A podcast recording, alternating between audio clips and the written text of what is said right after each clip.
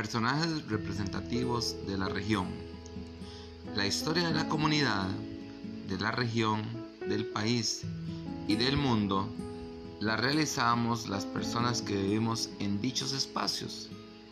Sin embargo, así como suceden hechos importantes que marcan la historia de un lugar, los hechos históricos, también existen personas que se destacan por la realización de acciones que marcan la historia. Estos actos pueden ser de carácter social, económico, político, cultural y ambiental.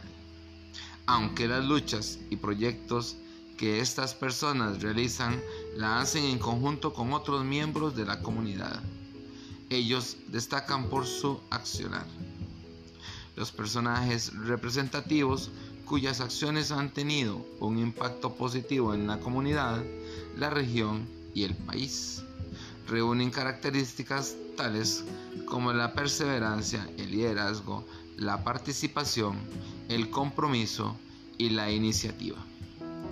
Estas personas, además, reconocen las capacidades y cualidades de sus vecinos o miembros del grupo y los estimulan en beneficios de todos.